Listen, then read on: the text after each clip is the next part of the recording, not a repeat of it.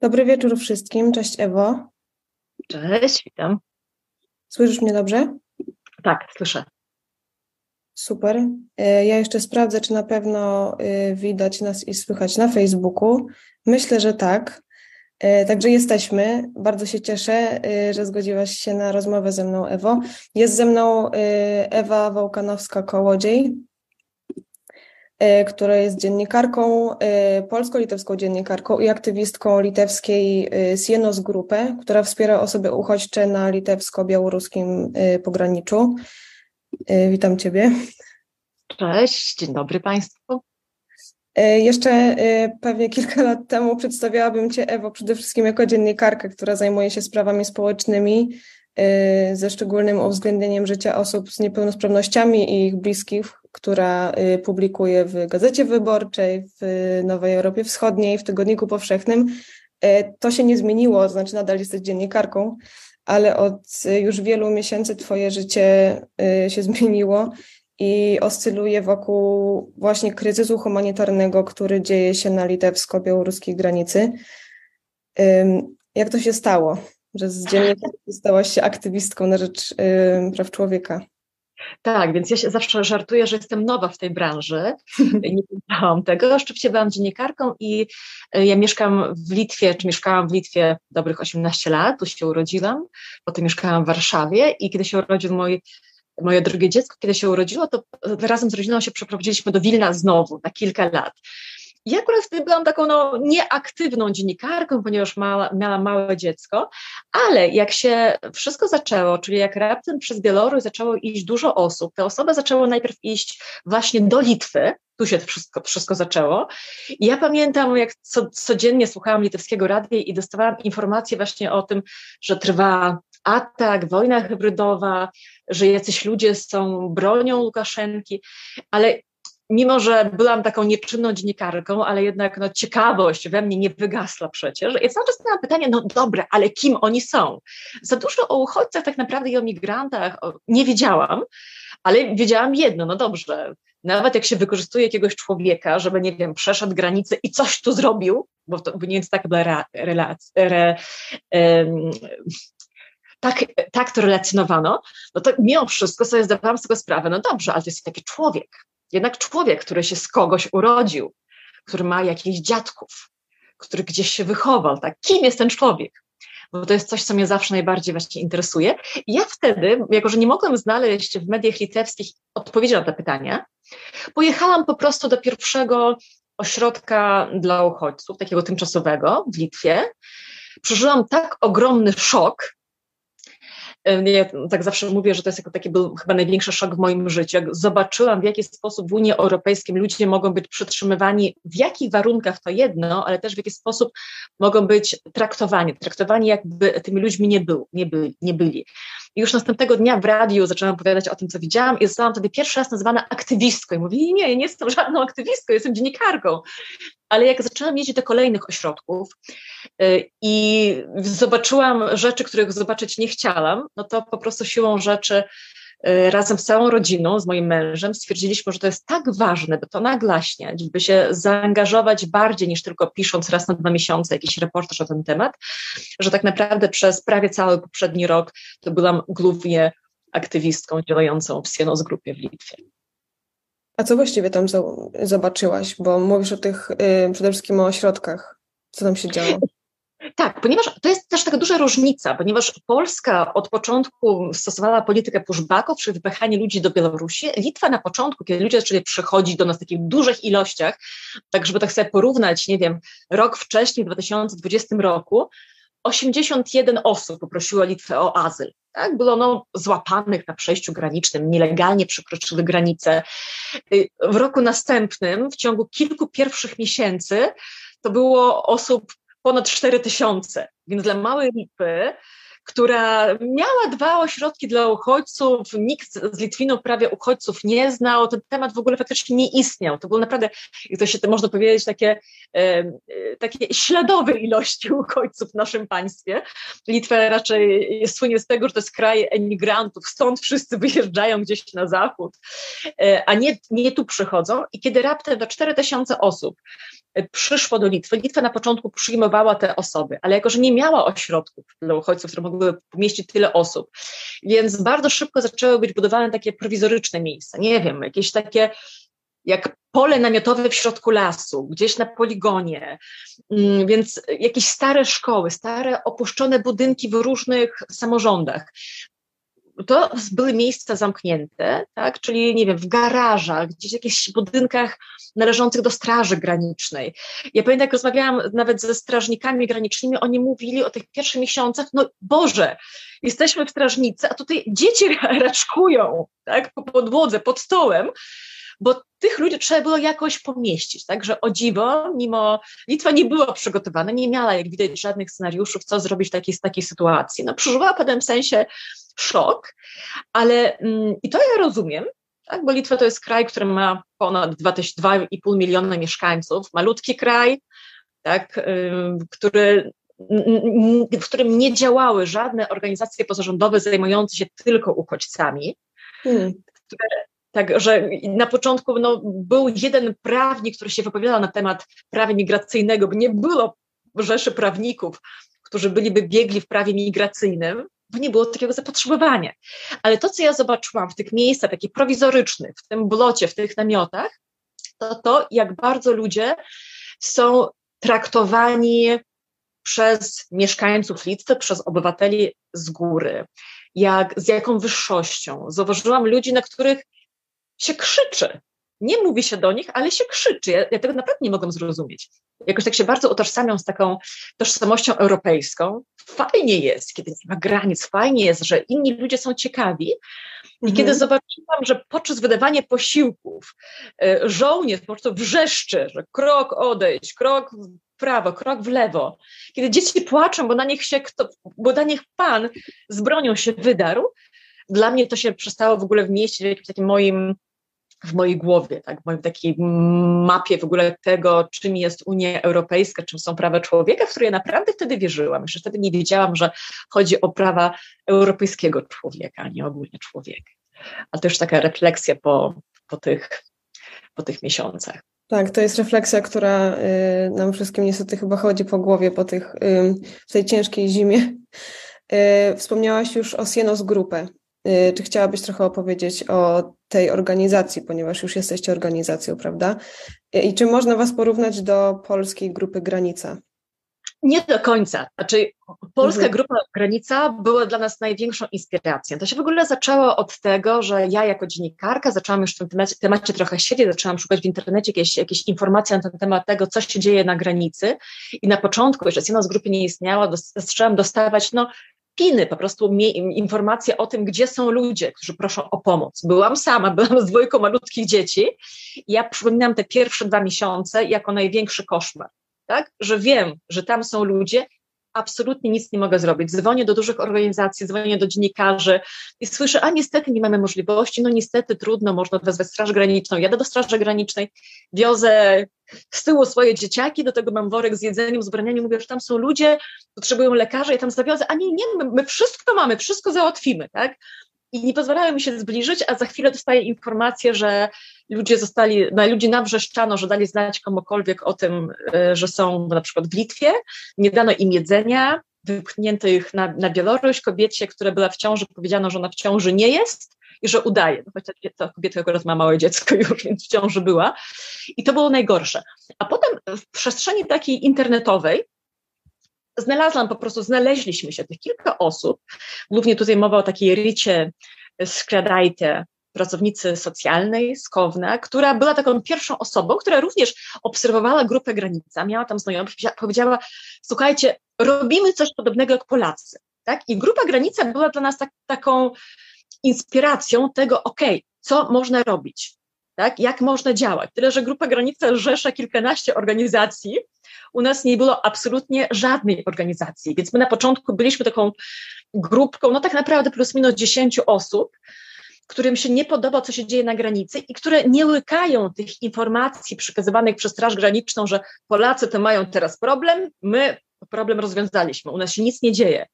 W Litwie nie było na granicy przez pierwsze miesiące ani aktywistów, ani dziennikarzy, ani w ogóle jakichkolwiek um, organizacji pozarządowych, pomocowych. Nic nie było. Jedyne informacje to były informacje od Straży Granicznej i koniec. Tak, mhm. więc więc my się, byliśmy takimi osobami, które pierwsze zaczęły jeździć, jeździć no, pod granicę, mamy swój numer telefonu e, i zaczęliśmy działać na początku bardzo podobnie jak grupa Granica w Polsce.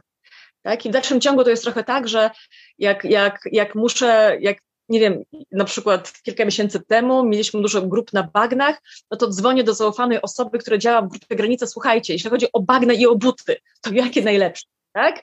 Albo jeśli chodzi o plecaki, te nam się nie sprawdzają, jakich wy używacie, tak? To jest zawsze pierwszy kontakt, mhm. okay, jak wy działacie, a co wy robicie w tej sytuacji?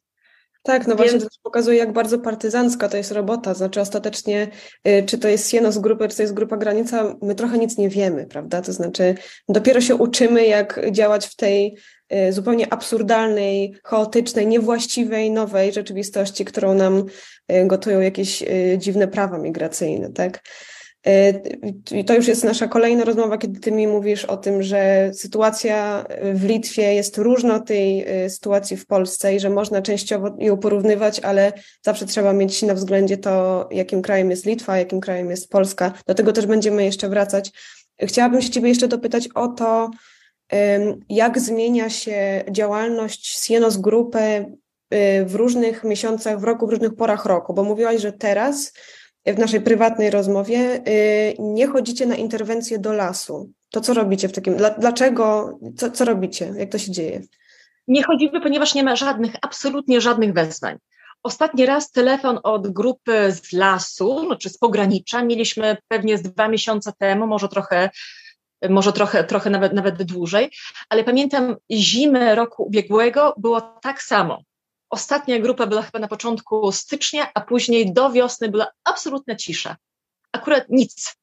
My chodzimy czasami na patrole, rozwieszamy informacje, rozmawiamy z lokalnymi mieszkańcami. Mhm. Ile się da, bo ta nasza granica to ma prawie 800 kilometrów, tak? Więc tak, ale znamy miejsce, gdzie zazwyczaj bywali ludzie, wiemy mniej więcej, jak, jak, jak to wygląda.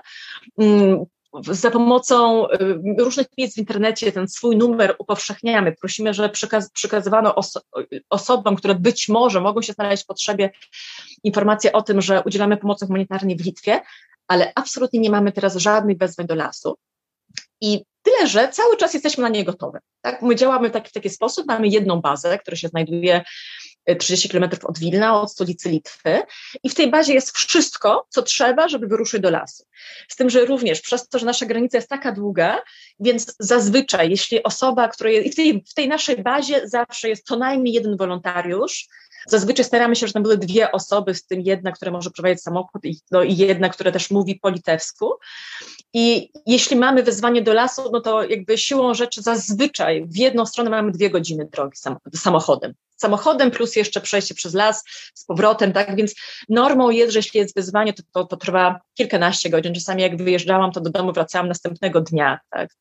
Dobę, y, ponieważ to są takie też odległości, tak? No nie mamy tych lasów tak zamiedzą, tych, tych, tych ludzi jest mniej.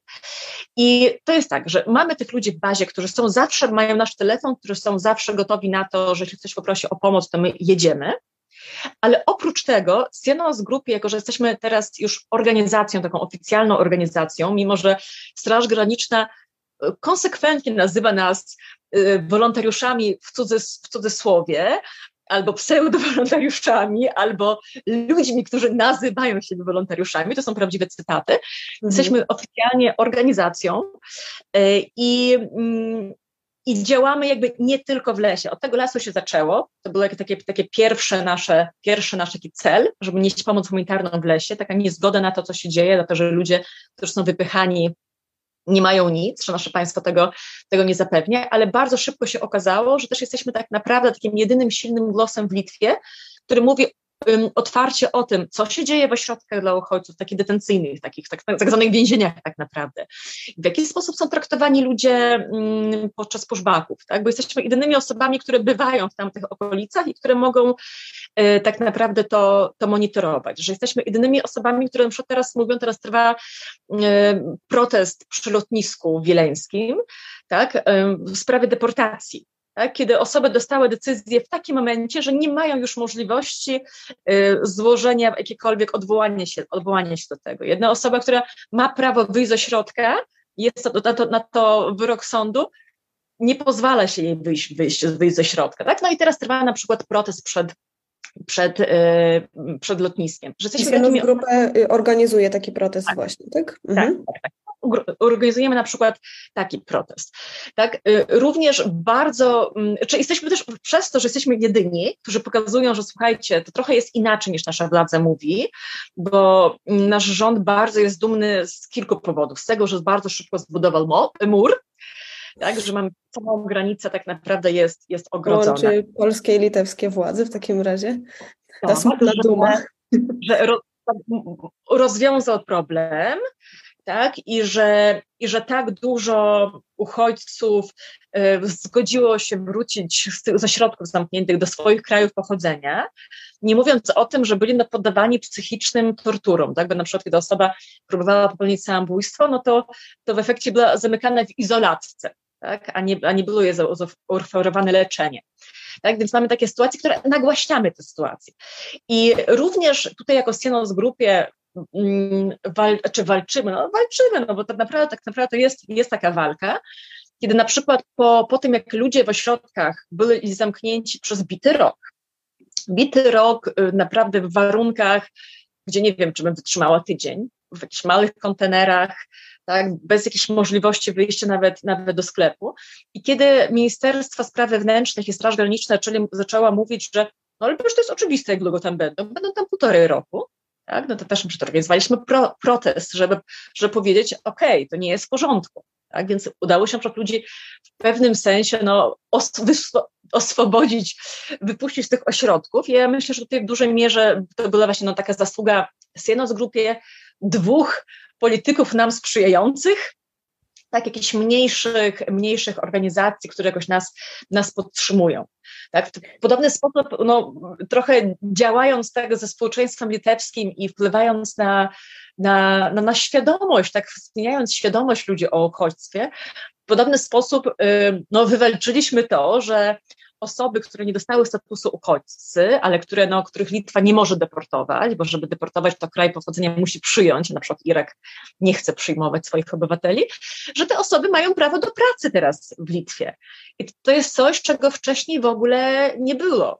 Takiego to była luka, tak? że osoby nie, dostały, nie, nie można ich deportować, nie dostały statusu uchodźcy i raptem są w jakiejś próżni. Tak? Więc na przykład wywalczyliśmy to, że mają prawo do pracy, choć na przykład nie mają prawa mieć konta w banku. Więc muszą znaleźć takiego pracodawcę, który będzie płacił gotówką. I więc też bardzo działamy z integracją, ponieważ na przykład osoby, które się uparły, nie, że one nie uciekają dalej na zachód, bo ja się nie dziwię tym, tym tysiącom tak naprawdę, które uciekły po tym, jak już mogły wyjść ze środków, że oni nie będą tutaj próbowali żyć, znaleźć mieszkanie, znaleźć pracę, no to mamy tak zwane Ministerstwo Integracji, my tak to nazywamy u nas, które tym ludziom pomaga. Pomaga na przykład, ktoś chce wynająć mieszkanie i pójść to mieszkanie obejrzeć razem, albo wytłumaczyć pracodawcy, co on powinien zrobić, żeby tego uchodźcę, tego migranta zatrudnić. Także albo ktoś właśnie próbuje próbuje, no nie ma tego, tego konta w banku, a pracodawca się upomina i mówi nie, że on gotówki nie może dać, tak? Więc kto temu pracodawcy wytłumaczy, że według prawa może tak być, tylko że trzeba mieć, mieć gotówkę, tak? Więc my tutaj teraz, teraz szczególnie kiedy nie mamy wez, wyzwa, wezwań, wyzwań, wyzwanie to mamy zawsze, e, no to na przykład takim osobom towarzyszymy takich, takich problemach dnia codziennego. Ktoś kupi rower elektryczny, bo chce być dostawcą Bolta, okazuje się, że rower kupił zepsuty, i ktoś po litewsku musi pójść do tego sklepu razem i wytłumaczyć: Hello, naprawmy to, coś tu poszło nie tak, zwracacie pieniądze albo dajecie nowy rower. Więc nasi wolontariusze tak naprawdę no, w dużej mierze tym się, tym się też zajmują. Jasne.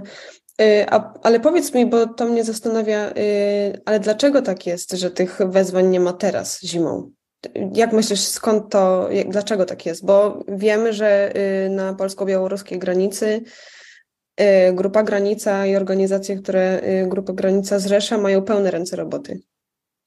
Ja myślę, że tu jest kilka powodów.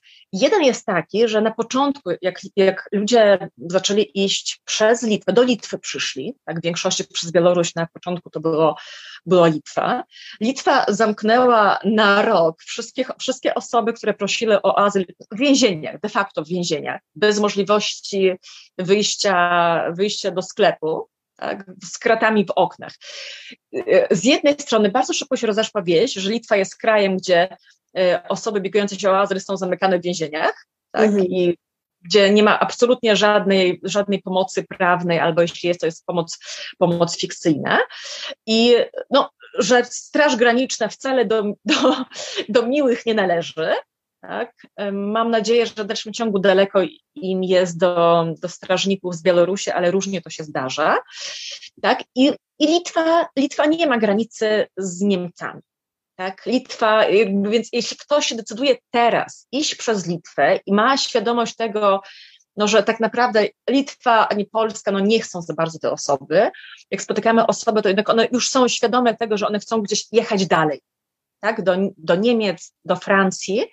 Jeśli decydują się przejść przez Litwę, to te osoby mają dłuższą drogę, mają jedną granicę, granicę więcej tak, bo muszą przyjechać jeszcze, jeszcze na przykład z Litwy do Polski, z Polski, z Polski do, do Niemiec. To jest pewien jeden, pewna jedna sprawa. Druga sprawa jest taka, że rzeczywiście Litwa odtrąbiła swój sukces, jeśli chodzi o budowanie właśnie płotu, muru, kamery są właśnie, no może nie tyle na każdym drzewie, no ale na pewno przy każdej przy, przy, przy, wielu, wielu miejscowościach, które na początku tego niczego nie było, no to mimo wszystko to jednak jakoś jakoś działa, że Litwa przestała być mm, aż tak łatwym miejscem do przekroczenia granicy. Ja pamiętam jeszcze jakiś czas temu, jak rozmawiałam ze strażnikiem granicznym polskim, to on się śmiał, że ach, tam u was ta litewska granica jest taka dziurawa, to no, od was to się tak, tak ci uchodźcy tak jeżdżą, te taksówki, tak przypuszczają wszystkich, tak? Potem to się trochę, trochę, trochę się zmieniło. Tak, i mm, Trudno powiedzieć, co jeszcze ma na to, na to wpływ. Jakiś czas temu, mniej więcej z miesiąc, mieliśmy bardzo dużo informacji o wezwaniach ze strony lotewskiej, które tam aktywiści się dopiero próbowali się jakoś, jakoś zrzeszyć. Tak, ale teraz ostatnio ani w Litwie, ani w Łotwie wezwań, wezwań nie ma. Ja myślę, że, że jeśli ktoś już ryzykuje w taką pogodę, my mieliśmy tutaj mrozy no minus 15, tak. E, śniegu, przejść przez granicę i jest świadomy, no, patrzy na mapę, no to, to siłą rzeczy na Polskę to się wydaje jednak, no mimo wszystko, jednak tą naj, najkrótszą trasą. Tak.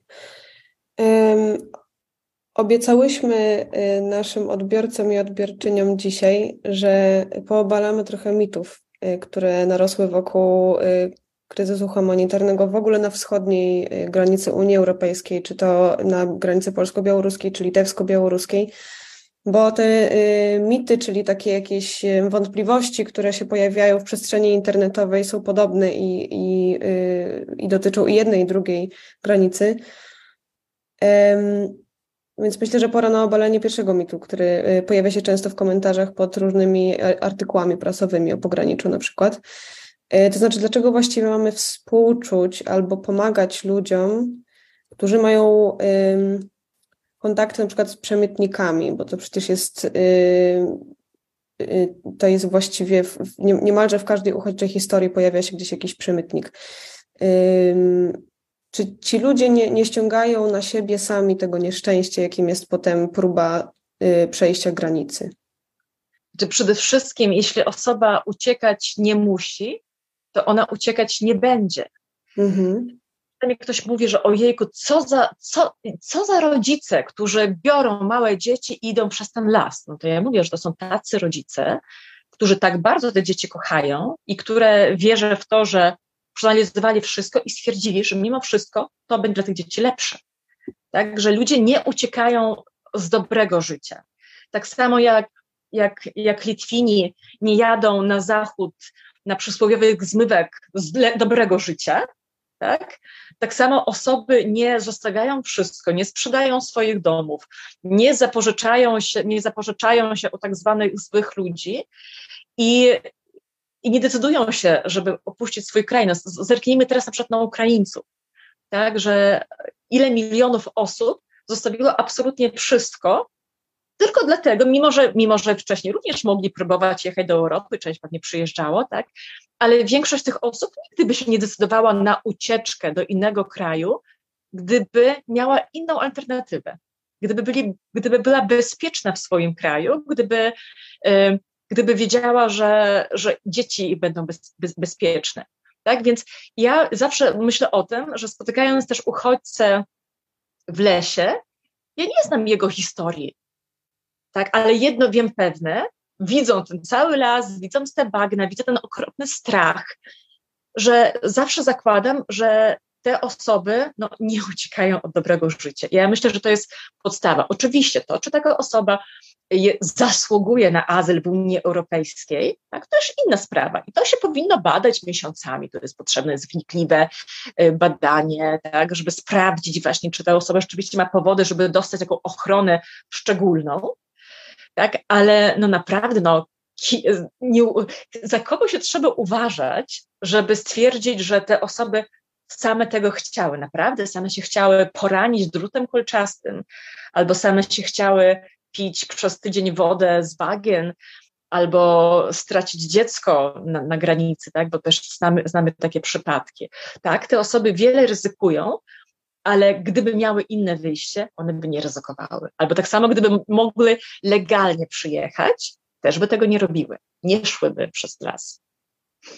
Jeżeli Państwo też mają jakieś pytania do y, Ewy Wołkanowskiej-Kołodziej, to zachęcamy serdecznie zadawać je w komentarzach na Facebooku pod naszą transmisją. Y, ja będę je czytać i y, wspólnie się nad nimi pozastanawiamy. No właśnie, a skoro już wywołałaś ten temat w ogóle spotkania w lesie. Y, spotkania osoby, y, która jest w tak dramatycznej sytuacji i y, tak wiele zależy od tego, kim będzie osoba, którą w lesie spotka. To jak wyglądają te spotkania? To znaczy, jak wy się porozumiewacie? Przecież to są często osoby, które mówią, które nie mówią po angielsku na przykład. O co one pytają? Czego one potrzebują najbardziej? Jak to wygląda? Podstawowe rzeczy. Czy rozmawiamy, no oczywiście jeśli na początku te osoby piszą i piszą zazwyczaj z tego, co wiem w Polsce i tak samo w Litwie to samo, że potrzebuję pomocy, tak, jestem w lesie, ratunku, potrzebuję jedzenia, umieram. Tak, Piszą do Was tak... na jakimś komunikatorze pewnie, tak? Tak, na komunikatorze, na komunikatorze zazwyczaj to jest WhatsApp. Tak? I, I zawsze już nasi wolontariusze, ponieważ nie mamy żadnej dyspozytorni, jesteśmy sami, to wszystko ogarniamy, wiedzą, że muszą zrozumieć, o co tak naprawdę chodzi. Tak? Czy to, że ktoś pisze, że I'm dying, czyli umieram, oznacza, że on jest głodny, czy jest przestraszony, czy może naprawdę już traci przytomność i umiera. Tak? Bardzo szybko próbujemy zrozumieć, gdzie on jest, ponieważ no, zdarza nam się, że ktoś zamiast lokalizacji takiego, no, takiego, takiej ruchomej wysyła nam na przykład zdjęcie mapy, gdzie jest las, w środku jest kropeczka i że tu jestem i tutaj moja córka umiera, tak? I, i próbujesz temu człowiekowi na spokojnie, korzystając właśnie z jakiegoś internetowego tłumacza, prostym językiem, zazwyczaj to jest język angielski, ale takie bardzo, bardzo, jak najbardziej prosty, wytłumaczyć, co musi zrobić. Dobrze, jak już wiemy, gdzie jest lokalizacja, patrzymy, czy możemy dojść i próbujemy tę sytuację, sytuację dowiedzieć się, zrozumieć. Czasami takie, taka pierwsza rozmowa, wyjaśnienie, gdzie są tak naprawdę te osoby, ponieważ tam się zdarzyło jechać do osób, y, które miały być na terenie Litwy, choć jak się okazało, było jednak na terenie Białorusi, niedaleko tak? więc, się, więc się porozumieć. Mm, czasami, jeśli mamy do dyspozycji tłumacza z języka na przykład syryjskiego, jak to było kilka miesięcy, miesięcy temu, no to jest oczywiście dużo łatwiej, wtedy taka osoba może zadzwonić. Jeśli tamte osoby, które proszą o pomoc, oczywiście mają pełną baterię i mogą rozmawiać, bo naj, najstraszniejsze jest wtedy, kiedy ktoś pisze, że potrzebuje pomocy i że mu właśnie bateria pada Tak? I mam tak naprawdę wtedy, pytamy po prostu o podstawowe rzeczy. Ilu was jest? Czy są dzieci? Czy są osoby ranne? tak? no i lokalizacja. Tak? Więc jakby to są najważniejsze rzeczy. Jeśli mamy kontakt z tymi osobami, to osoby odpisują szybko. Jeśli wiemy, że nie wiem, na przykład mają aż tyle, tyle baterii i, i mają taką możliwość, wysyłają na przykład zdjęcie, no to okej, okay, no to mamy czas, żeby dowiedzieć się więcej. Dobra, mężczyźni czy kobiety, nie wiem, czasami jakie rozmiary, czego jeszcze wam trzeba, czy macie śpiwory, bo często osoby, które proszą, nie wiem, o jedzenie, o lekarstwa, o picie, o picie. To chyba, chyba najczęściej, tak? I na przykład nie wspomną o tym, że mają przymoczone buty. Więc wtedy dopytujemy, dobrze, a jeśli chodzi o buty? Jeśli mamy taki komfort, taki komfort, no to też się ma, ma się dosyć, dość jednak, jednak, jednak rzadko, bo każde wyzwanie wymaga, wymaga dużego pośpiechu dużego pośpiechu.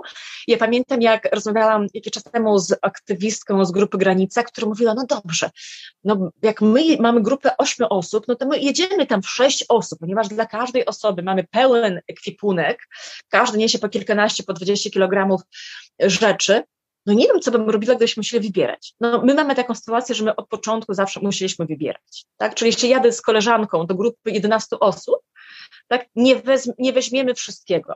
I zawsze wtedy się zastanawiamy, jakie są nasze możliwości. Dobrze, najważniejsze rzeczy. Powerbank, telefon, tak? Ponieważ w lesie bez telefonu, bez, yy, bez dodatkowego właśnie, no bez powerbanka człowiek naprawdę no, nic nie może.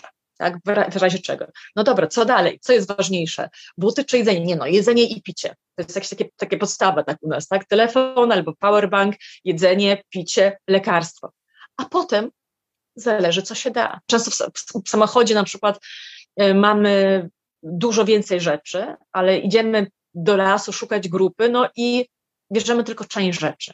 Tak? I czasami osoby dostaną buty, a czasami nie wszyscy.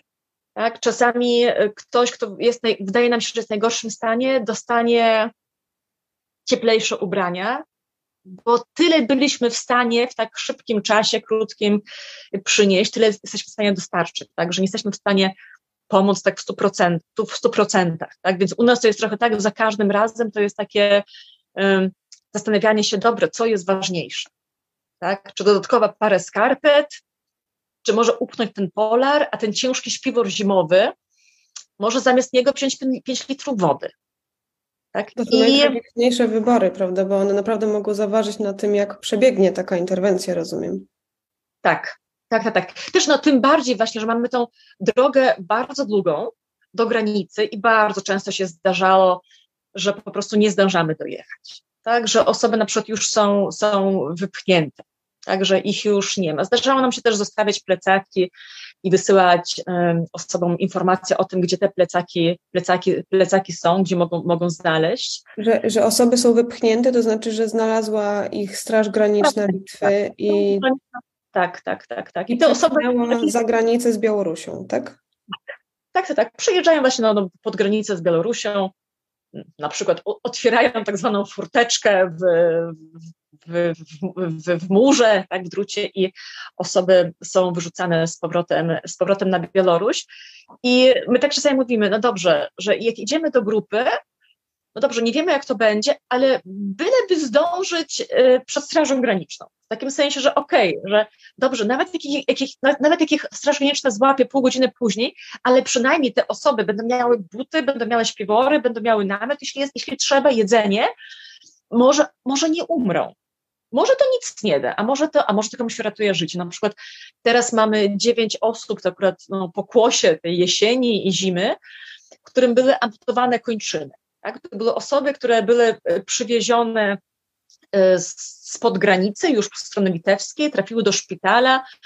Dwóm chłopakom ucięto nogi, obie, innym osobom, pozostałym mm, siedmiu, część palców, do łydki w różnych miejscach, tak? Ale to było dziewięć osób. Tak sobie czasami myślę, dobrze, gdyby te osoby wiedziały o tym, że po dwóch dniach wędrówki w mokrych ubraniach mogliby zadzwonić do nas, my byśmy te buty, te ubranie przynieśli, dobrze, może by, może by te nogi zostały, zostały no, zachowane. Oczy wiadomo, że to jest, że winna temu jest polityka, która każe człowieka no właśnie no, wyrzucać, tak, no, nie, udzielić, nie udzielać pomocy, no ale mimo wszystko i cały czas mam taką nadzieję, że to, co, co robimy, to to się staramy się, tak? Staramy się zrobić takim naprawdę takim e, najmniejszym poziomie, takim bardzo osobistym, tak? Spotykamy człowieka w lesie. Zazwyczaj nie ma wtedy czasu na, na historię, na opowieści. Często osoby są tak bardzo przestraszone, przerażone, tak? Że, że dajemy, dajemy, dajemy rzeczy tak? I, się, i się oddalamy. To jest y, zupełnie schizofreniczna sytuacja. Zdążyć przed, przed strażą graniczną, prawda? Ja pamiętam jedną z takich interwencji, zresztą nie, nie zdążyliśmy wtedy przyjechać, ponieważ osoby zostały wyrzucone na Białoruś, ale pamiętam, byłam ja i akurat miałam ze sobą trzech wolontariuszy, trzy wolontariuszki, które pierwszy raz jechały do lasu i bardzo się śpieszyłyśmy, nie zdążyłyśmy, tak byliśmy wszystkie ubrane na ciemno, miałyśmy duże plecaki, widziałyśmy, gdzie jest ostatnie miejsce, gdzie była grupa. Ja pamiętam tak, szłyśmy tak przez ten las gęsiego, ja się trochę tak czułam jak w czasach harcerskich, tak, że obserwując teren, gdzie są, gdzie wróg, gdzie swój, tak, tyle, że to nie była zabawa. Że to nie była zabawa, my patrzyliśmy, gdzie są ludzie potrzebujący pomocy i gdzie jest Straż Graniczna, która będzie bezlitosna, która nie zapyta ich, słuchajcie, czy potrzebujecie butów, albo może jakieś lekarstwo by wam się przydały, czy macie powerbank, tak? I taka świadomość w uszach piszczy, ponieważ nasłuchujesz, jesteś właśnie, jesteś, jesteś jak, jak, jak wartownik, tak? Ja akurat w harcerstwie spędziłam parę lat, więc wszystkie warty nocne, kiedy słuchasz, kiedy patrzysz, przeglądasz się, czy są jakieś podchody, czy nie. I to to samo, tylko że to jest prawdziwe. Tak? Że dla kogoś to nie jest zabawa, tak? że to, jest, to się dzieje prawdziwa tragedia, to nie jest gra. Tak. tak. To jest życie. Pani Agata w komentarzach pyta, czy y, macie w ogóle czas robić zdjęcia z Waszych interwencji? Mamy bardzo mało zdjęć. Tak, jestem taką oso osobą, która właśnie przez, też przez to, że jestem dziennikarką, to y, zawsze jak, jak, jest ekipa, która jedzie, jedzie na wezwanie, to mówię, słuchajcie, przepraszam, że to przypominam, ale róbcie zdjęcie, bo to jest potrzebne. Przez tak. to, że Y, jedyne zdjęcia, takie najlepsze zdjęcia właśnie z interwencji, na przykład Lekarze Bez Granic zamieścili teraz na początku roku takie, takich 12 najważniejszych zdjęć z ich działalności i w tym było jedno zdjęcie właśnie z naszej wspólnej interwencji, ale dlatego, że że to my dzwonimy w lesie, y, jeśli jest sytuacja, kiedy musimy wezwać Straż Graniczną, musimy wezwać pogotowie, kiedy my dzwonimy do jakiegoś dziennikarza, słuchaj, może byś przyjechał, tak? Jest temat, zobaczysz uchodźców w lesie, bo normalnie nie ma, nie ma tam żadnych dziennikarzy, tak? Więc tak naprawdę najlepsze zdjęcia to są takie, kiedy już ci dziennikarze, kiedy się ich obudzi i one się w nocy zwloką i przyjadą i te zdjęcia, zdjęcia zrobią, ale dopiero teraz właśnie mamy, mam taką, mam taką nadzieję, że, że że, że tych zdjęć będzie więcej, ponieważ właśnie mamy nowych wolontariuszy i akurat dołączyli do nas osoby, które tak fachowo zajmują się właśnie robieniem filmów i robieniem zdjęć, więc trochę mam nadzieję, że też będą te osoby, które będą myślały o tym, że to warto pokazać w sposób, to warto pokazać ludziom. Tak, tak, bo... tak to, jest, to jest dokumentacja po prostu tego, co się dzieje, bo y, też... przygotowując się do naszej rozmowy, yy, zrobiłam coś dosyć masochistycznego, to znaczy zagłębiłam się w przeróżne fora internetowe yy, i grzebałam w komentarzach, które zwykle, zwykle były właśnie no, antyuchodźcze, powiedzmy. I, i, I po prostu są ludzie, którzy też nie wierzą, że to się cały czas dzieje, także zdjęcia są absolutnie kluczowe tutaj. Pani Sylwia w komentarzach zadaje pytanie, y, ile osób teraz pracuje w Sienos Grupę i jak zmieniała się Wasza organizacja przez ten czas? O tym już troszeczkę powiedziałyśmy, ale może y, możesz powiedzieć nam, ile teraz jest Was w Sienos Grupę? To jest trudno powiedzieć, ponieważ tak naprawdę mamy co tydzień spotkania takie internetowe, online, tak jak my teraz. I tak naprawdę od początku teraz to jest zazwyczaj do 10 osób. Tak? Przez ten mhm. cały rok już teraz już półtorej roku tak naprawdę. E, z tym, że wiadomo, że są osoby, które są aktywne przez jakiś czas, potem się trochę oddalają, potem znowu wracają. Tak. Przez to, że bardzo mało wolontariuszy lokalnych, czyli Litwinów, my się zdecydowaliśmy na to tak naprawdę od samego początku, żeby zapraszać do nas obcokrajowców.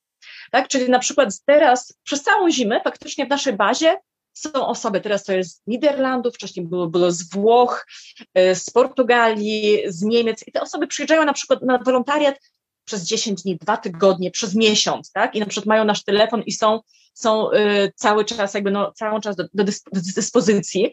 Więc na przykład teraz jest więcej osób zaangażowanych właśnie no, w działalność. Więc ja zawsze tak mówię, że to jest czasami mówisz, że to jest 10 osób, to jest tylko mniej więcej 10 osób um, takich najbardziej aktywnych. Mamy teraz nowych wolontariuszy, więc myślę, że jest około 20 osób, tak na, tak na dobrą sprawę. Choć tak jak mówiłam, na, co, na cotygodniowym spotkaniu jest nas tak do 10. Do 10. Mhm. Więc to jest naprawdę taka grupka. I my ogarniamy nie tylko las, tak? To są osoby, no, więc jakby i się, weźmy na to, że jest nas około 10 osób, tak? I na przykład sobie przypominam pewien weekend y, jesienny, kiedy, kiedy jednocześnie mieliśmy dwie grupy, tak? Ludzi w lesie, dodatkowo obie z małymi dziećmi. Mhm. Jak nas jest 10, pojechała jedna grupa, tak? Wróciła po kilkunastu godzinach, nie udało się. Pojechała druga grupa, nie udało się, więc raptem już mamy cztery osoby mniej, albo nawet pięć, tak? Więc i mamy czasami taką sytuację, kiedy nie mamy nikogo. Nam się zdarzyło dwa razy prosić o pomoc aktywistów z Polski, żeby przyjechali do ludzi, którzy są na terenie Litwy, ponieważ widzieliśmy, że tego dnia do godziny 22 nikt od nas nie będzie mógł wyruszyć. Po prostu nie ma takiej możliwości, nie ma, nie ma ludzi. Więc, yy, więc szczególnie jak jest dużo wezwań, to jest, to jest bardzo, bardzo trudne. Myślę, że pora y, rozprawić się z naszym drugim mitem, który jest powtarzany jak mantra.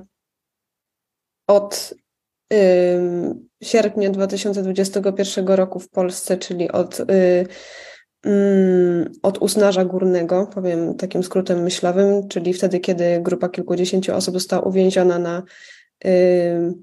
na granicy polsko-białoruskiej. I, czyli od wydarzenia, y, które to wszystko rozpoczęło, medialnie przynajmniej. Y, I ten mit brzmi, dlaczego osoby uchodźcze nie pójdą na przejście graniczne i tam nie przekroczą legalnie granicy? Bo nie mają takiej możliwości, bo to mhm. jest fikcja. Y, Litwa, tak jak się tak, tak oficjalnie mówi, że no nie stosuje pushbacków, pushbacki są nielegalne, że Litwa przekierowuje ludzi do miejsc, gdzie można legalnie ubiegać się, poprosić o azyl, tyle że to jest, to jest niemożliwe z kilku powodów, tak? ponieważ na Litwie się mówi, no tak, no w przejściu granicznym, na przejściu granicznym powinni to zrobić. Więc z jednej strony Białorusini nie przepuszczają, nie pozwalają przejść przez przejście graniczne. Bardzo często te osoby po prostu no, w dalszym ciągu tak, no, są wywożone do lasu. Sama Straż Graniczna białoruska wywozi do lasu, przecina drut, tak, mówi, gdzie osoby mają przekroczyć granicę litewską, w którym miejscu, gdzie są kamery i tak dalej. Na to przejście graniczne nie ma możliwości przejść. A nawet jeśli, no to nasi nasi litewscy pogranicznicy także nie przyjmują wniosków, wniosków o azyl. Teoretycznie jest niby możliwość zrobienia tego w litewskiej ambasadzie w Mińsku, ale to także nie działa. No wiemy, ponieważ jesteśmy też w kontakcie z aktywistami, którzy pomagają, pomagają w Białorusi. Mm, jesteśmy w kontakcie z osobami, które próbowały i żeby to zrobić, no to trzeba mieć, mieć y, działającą wizę, trzeba być na terytorium Białorusi legalnie, trzeba spełnić ileś wymagań, które tak naprawdę dla osoby, która na przykład ucieka, przed prześladowaniami, przed wojną, nie ma faktycznie takiej możliwości. Tak? Więc to jest takie stworzenie no, pewnego rodzaju fikcji. Tak? Że to, jest, to dobrze brzmi, że czemu nie robią tego legalnie, bo naprawdę to się, tego, się, tego się zrobić legalnie po prostu się nie da. I co ciekawe, nawet najnowszy raport Litewskiego Czerwonego Krzyża, który no, też jest dużą organizacją, no, która też no, współpracuje z rządem litewskim, oni mogą świadczyć pomoc humanitarną w ośrodkach, tak, no ale mają coś za coś, tak, ale nie mogą nagłaśnić pewnych, pewnych spraw, no to ich y, raport roczny jest no, druzgoczący, gdzie oni jasno jest powiedziane, że tak naprawdę no, czy, czy w ambasadzie, czy na przejściach granicznych osoby mm, złożyć wniosku o azyl po prostu nie mogą, tak, a osoby, które próbują, te wnioski nie są przyjmowane. Zatem część tych dokumentów, y, oczywiście to dotyczy bardzo konkretnych przypadków, za część dokumentów trzeba zapłacić w krajach, w ojczyznach tych osób, prawda? I po prostu nie, Afgańczycy na przykład nie mają takich pieniędzy. Y, więc to jest, tak jak mówisz, to jest jakaś taka y, no, odwoływanie się do rzeczywistości, która po prostu nie istnieje. Myślę, że to jest. Ale to brzmi tak bardzo dobrze, to, to zróbcie to tak. legalnie. Tak, tak jakby te osoby miały wybór, ale tego z jakiegoś powodu nie robią. Tak. tak? E, no naprawdę, znaczy, ja myślę, że gdyby, no to trochę tak, jakby, nie wiem, gdyby obywatel Polski czy Litwy, tak, zamiast lecieć do Londynu samolotem, jednak mimo wszystko się łódeczką próbował przeprawić, tak, no mimo, że, że może samolotem, tak, no to jednak yy, tak osoby, które mieszkają w tych krajach, z których ludzie przyjeżdżają z Syrii, z Afganistanu, z Pakistanu, z Egiptu, z przeróżnych, tak, no, to są osoby, no, które też no, trochę wiedzą, jak działa, jak działa świat, tak, i jeśli naprawdę jest lżejsza możliwość, prostsza, no to na pewno by ją, na pewno by z niej skorzystali. Tak. No to teraz trzeci mit. Dlaczego osoby uchodźcze ym, nie składają wniosku o azyl, który powinien ich od razu uchronić przed wszystkim, no. co się dzieje w A gdzie mają, a mhm. gdzie mają złożyć te wnioski? Mhm. Tak, gdzie mają złożyć? Tak, no bo jak już wiemy, w ambasadzie się nie da, tak, na przejść, Straż Graniczna ich nie przyjmie tych wniosków. W ambasadzie I... się nie da, bo najpierw trzeba by tam było dojść w ogóle, prawda?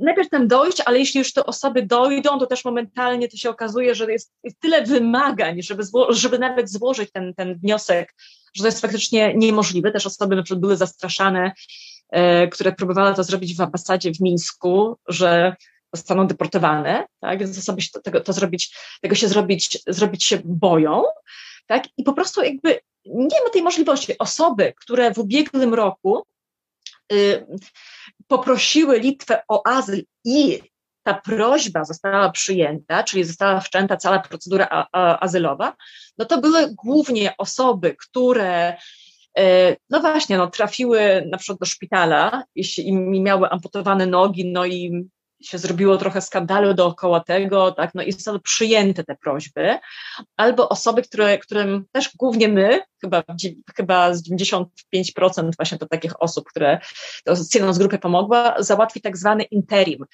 Dla osób, które nie są w nieczulne, to powiem, że chodzi o to, że jeśli spotykamy na przykład, nie wiem, rodzinę z małymi dziećmi, bo to akurat zazwyczaj robiliśmy dla, dla takich, takich osób, w środku lasu zziębniętą i wiemy, że nasza Straż Graniczna, jeśli tych oso te, osoby, te osoby nie mają szansy na przykład przemieszczanie się dalej, Straż Graniczna je wypchnie od razu na Białoruś, zagraża, to, zagraża życiu ich i zdrowie, to jest możliwość wystosowania, no nazwijmy to, prośby do, do, mm, do sądu Praw Człowieka do Strasburga z prośbą o to, że to są osoby, które są szczególnie narażone na jakąkolwiek krzywdę, tak? I w ciągu mniej więcej doby państwo litewskie dostaje informację o tym, że przez jakiś czas te osoby nie mogą być wypchnięte.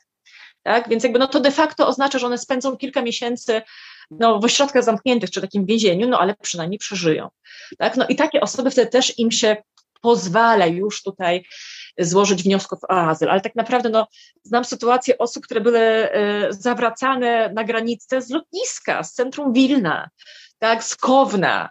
E, I jakby to w dalszym ciągu się nazywa właśnie no, taki pushback, mimo że te osoby są od granicy no, o dobrych parę godzin, parę godzin jazdy i, i te prośby o azyl no, nie są przyjmowane w żaden sposób. Mam tutaj też przygotowany taką y, y, inny nie mit, przeświadczenie, że y, wschodnią granicę Unii Europejskiej forsują, robię tutaj gigantyczny cudzysłów dłońmi, y, młodzi mężczyźni, ale właściwie z naszej rozmowy już można się dowiedzieć, że to jest y, mit bardzo prosty do obalenia, bo to jest po prostu, no to nie jest do końca prawda. To znaczy, oczywiście wśród tych osób uchodźczych są młodzi mężczyźni, ale są też kobiety w różnym wieku i w ciąży, i nie w ciąży, i dzieci. Y, prawda? To znaczy nie ma w ogóle o czym mówić, prawda? Są, aczkolwiek oczywiście większość to są młodzi, młodzi i silni tak. mężczyźni. To jest jak najbardziej logiczne, tak? ponieważ bardzo często to jest tak, że rodzina wysyła na początek, jako taką pierwszego, pierwszą osobę, no osobę, która jest na przykład najsilniejsza, najbardziej wytrwala, tak, no i, i jednak y, często to jest to młody, młody chłopak, no tak samo jak nasi, nie wiem, no pradziadkowie, tak, najpierw oni płynęli do Ameryki, tam ileś tygodni, nie wiem, tak. gdzie płynęli wtedy, dopiero po iluś latach sprowadzali swoje rodziny, swoje dzieci i tak dalej, i tak dalej, tak, no i to działa bardzo podobnie, tak, więc ja tak sobie myślę o takiej swojej sytuacji, gdyby na przykład teraz um, wybuchła wojna, tak, albo coś by mnie groziło w kraju, i przede mną byłaby bardzo daleka, trudna droga, no to bym się zastanowiła, dobrze, no kto z nas jest silniejszy, tak? Czy ja, czy mój mąż, czy mój ojciec, który jest na emeryturze, czy mój dziadek, który ma demencję, tak? No no nie, by się szukało jednak kogoś, kto jest tutaj najsilniejszy fizycznie, emocjonalnie, różnie, tak? Więc jakby to, że to są zazwyczaj jednak rzeczywiście to są młodzi, młodzi mężczyźni, aczkolwiek tak się nimi straszy, a powiem szczerze, no ja byłam w lesie ileś razy otoczona właśnie, no y, ilomaś mężczyznami, którzy byli jak dzieci, przerażeni, tak, jakby którymi się zawsze czułam bezpiecznie, tak, bo mimo, że to byli młodzi mężczyźni, mi się zdarzyło, że młody mężczyzna zaczął płakać, kiedy się dowiedział, że on nie, że on nie może trafić do obozu, bo mamy taką politykę, że strażnicznego zaraz wypchnie, że ja go zostawiam w tym lesie. Tak? Więc y, mówiąc o tych młodych, silnych mężczyznach, ja czasami jak widzę na przykład zdjęcia z czasu właśnie, kiedy te osoby, no nie wiem, no, mieszkały na przykład, nie wiem, w Iraku i takiego, takich miejskich zdjęć, że to rzeczywiście młodzi, wysportowani chłopcy, tak, ale ci chłopcy, których spotykam w lesie albo których potem odwiedzam w ośrodku dla uchodźców, tak, no to są zabiedzeni, przestraszeni, mają depresję, tak, no to są, to są bardzo często są po prostu, no, to są po prostu chłopcy, tak, którzy Nawet, musieli, tak rosnąć, którzy nie mieli możliwości pójść na studia i się rozkoszować życiem singla, tak? którzy po prostu musieli wziąć odpowiedzialność za życie, za utrzymanie całej na przykład swojej rodziny i zaryzykowali. No i z tym, z tym argumentem, że są to niebezpieczni młodzi mężczyźni, którzy nam tutaj przemeblują cały, cały świat nasz, y, no jest też bardzo prosta rzecz nie tak. To znaczy, każdy zasługuje na ratunek, każdy zasługuje na to, żeby żyć. I nawet jeżeli jest to młody, silny mężczyzna, to w takich warunkach on też będzie potrzebował pomocy. Y, I na tę pomoc po prostu zasługuje. Czy to jest właśnie młody mężczyzna, czy to jest kobieta w ciąży, czy to jest dziecko. Y, więc myślę, że po prostu tak też to można ugryźć. Mhm. Ja powiem szczerze, że mi ci młodzi mężczyźni najbardziej zawsze wzruszają. Ja pamiętam, jak ja odwiedzałam ośrodki dla uchodźców, bo przez dobry rok no, jeździłam tak naprawdę do wszystkich ośrodków dla uchodźców, gdzie mieliśmy tutaj ponad 4 tysiące osób zamkniętych. To mnie zawsze najbardziej wzruszały te ośrodki, gdzie byli sami mężczyźni, tak? Bo tam jeszcze kobiety, dzieci, to właśnie tam dużo darów, tam ci wolontariusze jednak do, docierali, tam jednak jakieś zabawy, jednak coś tam się dało, tak? Mhm. Bo to jednak dzieci, bo to jednak maleństwa i tak dalej a ci, a ci chłopcy, ci młodzi mężczyźni, którzy nie mieli absolutnie żadnej aktywności, żadnych wolontariuszy, żadnego takiego współczucia społecznego. Tak? Ja się przyjeżdżałem, mam lat prawie 40, oni mieli po 20 lat i mi mówili, że jesteś jak siostra, jesteś jak mama, tak, że oni się potrzebowali wygadać. My się łączyliśmy na, nie wiem, na Skype'ie z ich rodzinami, tak, z ich babciami, z ich mamami, tak mnie, ci młodzi mężczyźni mnie jakoś zawsze tak, tak najbardziej właśnie wzruszają też przez to, że jest taki stereotyp, że to oni nie zasługują na współczucie. Tak. Pani Sylwia y, zadaje trafne pytanie. Czy masz wrażenie, że media was opuściły i że przestały się zajmować tym tematem? Jak to jest w Litwie? W Litwie jest inaczej. To jest trochę tak, że Z grupie ma, ma tylko profil na Facebooku i na Instagramie, nie mamy nawet strony internetowej, ale prawda jest taka, też przez to, że nas jest tak mało, tak, i że jeśli my piszemy post o tym, że jest taka sytuacja, tak, mamy na przykład rodzinę w lesie, to wszystkie litewskie media ten temat chwycą. Tak? Jeśli my mediom wyślemy zdjęcia i powiemy, że jest taka, taka, taka sytuacja, oni do nas zadzwonią, oni nie będą chcieli na ten temat porozmawiać, bo oni sami nie mają tych informacji, nikt tam nie czatuje, nie, nie czatuje przy granicy.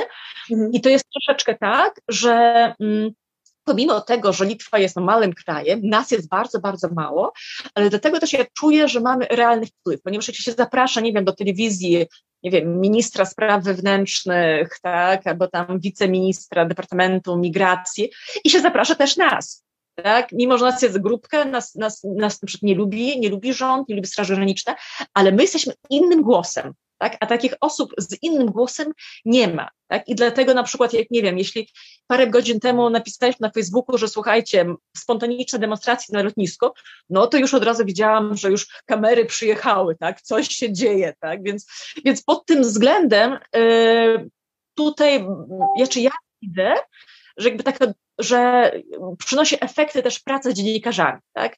Że dobrze, że zapraszamy jakiego na początku, przez pierwsze miesiące, bo to było troszeczkę tak, że Straż Graniczna publikuje filmik, jak to oni są wspaniali, jak rozdają wodę uchodźcom, uchodźcy mówią dziękuję i wszyscy, wszystkie portale jak, jak jeden to samo robi takie no, copy-paste, tak, że kopiuj wklej, kopiuj wklej, to samo, tak. Jak my się pojawiliśmy, spotykamy się z tym dziennikarzem i mówimy, słuchaj, no pogadajmy, tak, że my, my troszeczkę tych dziennikarzy wychowujemy, bo jak to się wszystko zaczęło, to prawda jest taka, że nasi litewscy dziennikarze, oni też nie mieli pojęcia o tym, kim są ci uchodźcy, jakie jest prawo, no ja często właśnie mówiłam, że do mnie dzwonią osoby i mówią, że słuchaj, słuchaj, po, opowiedz, co się dzieje w ośrodku. My, mówię, słuchaj, dam ci kontakt, sam zadzwoń do tych uchodźców. Naprawdę można? Tak, można, tak? I tak po trochę, po trochu, jakiś jeden dziennikarz porozmawia z uchodźcą, drugi porozmawia z uchodźcą, tak? I się widzę, że trochę to się zmienia. Tak, że już nie jest tak jak na początku, że ludzie z nikim nie rozmawiali i się tego bali.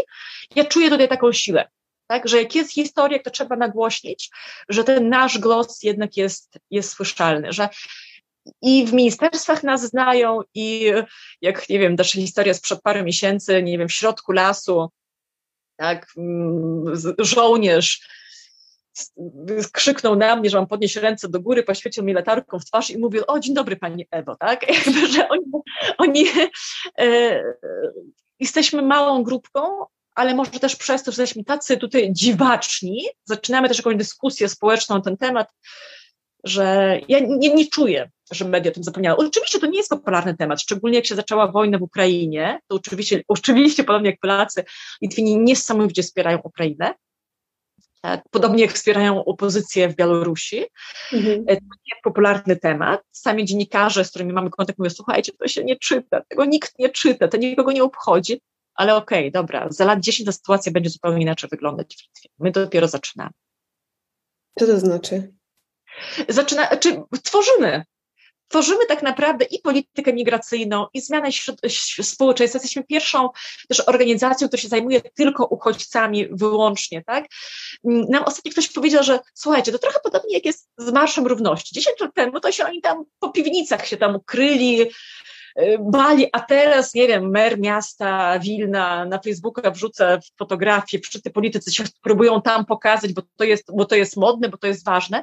Ja myślę, że za lat 10 będzie podobnie, jeśli chodzi o kwestie uchodźców. Też ostatnio słyszeliśmy, że też to było bardzo miłe oczywiście, no, że, że kiedyś o nas w podręcznikach się będzie pisało, tak? że jeśli chodzi o ten temat migracji, Litwa naprawdę nie miała nic, nie miała prawa, tak, no w dalszym ciągu no, wywa musieliśmy wywalczyć, żeby te osoby mogły na siebie pracować, tak, które, także tworzymy też precedensy jakieś, tak, że jak ludzie zamknięto w obozach, no to nikt nie wiedział na ile, trzy miesiące, pół roku, kolejne pół roku, jeszcze, na, jeszcze pół roku, tak, że wszystko jest nowe i tak samo dla większości mieszkańców Litwy. Ten temat jest po prostu, po prostu nowy tak? I trzeba czasu, żeby w ogóle zrozumieć, a, okej, okay, dobra, to ten, coś takie śmieszne, bo Litwa jest mała, tak? I nie wiem, czasami na z grupy dostajemy informacje, jak śnieg, słuchajcie, tacy czarni tutaj odśnieżają ulicę, może od was. Tak, od was, znamy ich, pomogliśmy im tę pracę znaleźć, także naprawdę, jak teraz w Litwie zostało niedużo uchodźców e, w ośrodkach, pewnie około stu, no to z większością my mamy kontakt. Tak, my naprawdę, my naprawdę ich, ich znamy. Tak? I też przez to dlatego też ten, z nami na przykład, nie wiem, no politycy się mimo nas nie lubią na przykład, niektórzy to się z nami liczą, bo naprawdę mamy wiedzę i wiemy, jak ta sytuacja wygląda, bo mamy kontakt z tymi osobami, my się ich nie boimy, my im znajdujemy pracę. To jest, Szanowni Państwo, ostatni moment, żeby zadać pytanie Ewie Wołkanowskiej-Kołodziej. Y, ja jeszcze Ciebie dopytam, bo zaraz będziemy kończyć, y, już rozmawiamy godzinę. Y, ja Ciebie jeszcze dopytam o y, wydarzenie, które zorganizowaliście w Sejmie, zdaje się, litewskim jakiś czas temu i zaprosiliście właśnie osoby uchodźcze. Jak to się udało w ogóle zorganizować i na czym polegało to wydarzenie? Tak, czy, czy z jednej strony, czy, to były bardzo, kilka rzeczy jednocześnie. My przez rok wspieraliśmy osoby w różnych ośrodkach e, takim tymczasowych, które tworzyły które malowały, rysowały, to się zaczęło trochę od tego, że ja bardzo dużo pisałam na swoim Facebooku o tym, co się dzieje w ośrodkach. Bardzo szybko się rozeszło, że jestem tego osobą, której można się pożalić, pochwalić. Ludzie zaczęli mi wysyłać prace, które tworzyli kiedyś. nie wiem, osoby, które były artystami. Ja zaczęłam to publikować, więc kolejne osoby zaczęły mi wysyłać swoje prace i w efekcie my wspieraliśmy y, uchodźców, którzy w ośrodkach tworzyli. Przewoziliśmy im płótna, farby, pędzle, żeby oni nie zwariowali. Tak? Żeby, jeśli ktoś chciał, to mógł tworzyć. Olejne, proszę bardzo, pastele, proszę bardzo. I w efekcie powstało bardzo dużo niesamowitych prac. Kiedyś e, z dwoma politykami pojechałam na taką, też ich namówiłam do tego, taką no, wizytację do jednego z ośrodków dla uchodźców. Zaciągnęłam ich tak podstępnie trochę do sektora, gdzie wiedziałam, że są nasi dwaj artyści. Oni zobaczyli te prace na żywo, właśnie jakieś małej kuchence, na jakimś małym stole, dwóch chłopaków tworzyło niesamowite prace.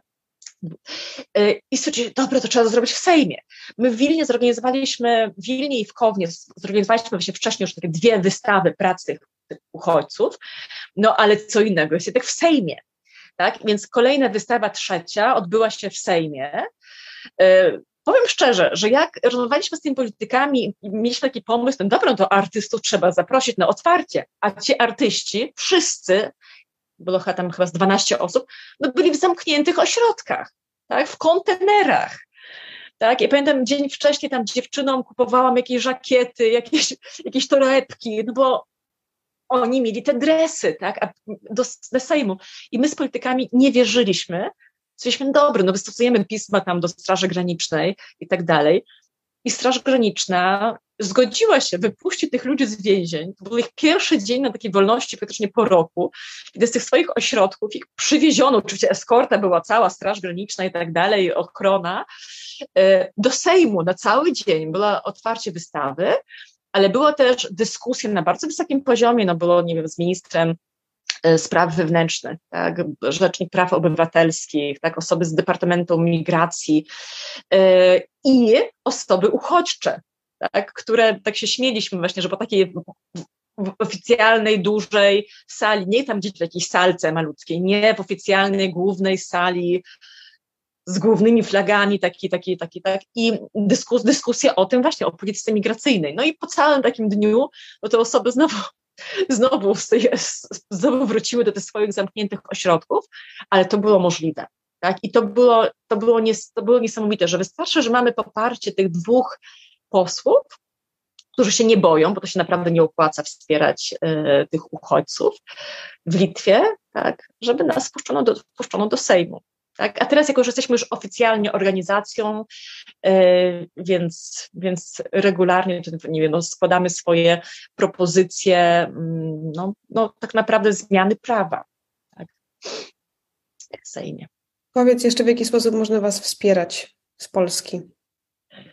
Yy, to różnie. Można do nas przyjeżdżać na wolontariat, z tym, że pamiętając, że to nie jest tak jak w Polsce, że, że jeśli osoby, które chcą być w lesie na akcjach ciągle, no to raczej mogą, być, mogą się rozczarować, bo może na przykład nie być w ciągu dwóch tygodni żadnej akcji, tak?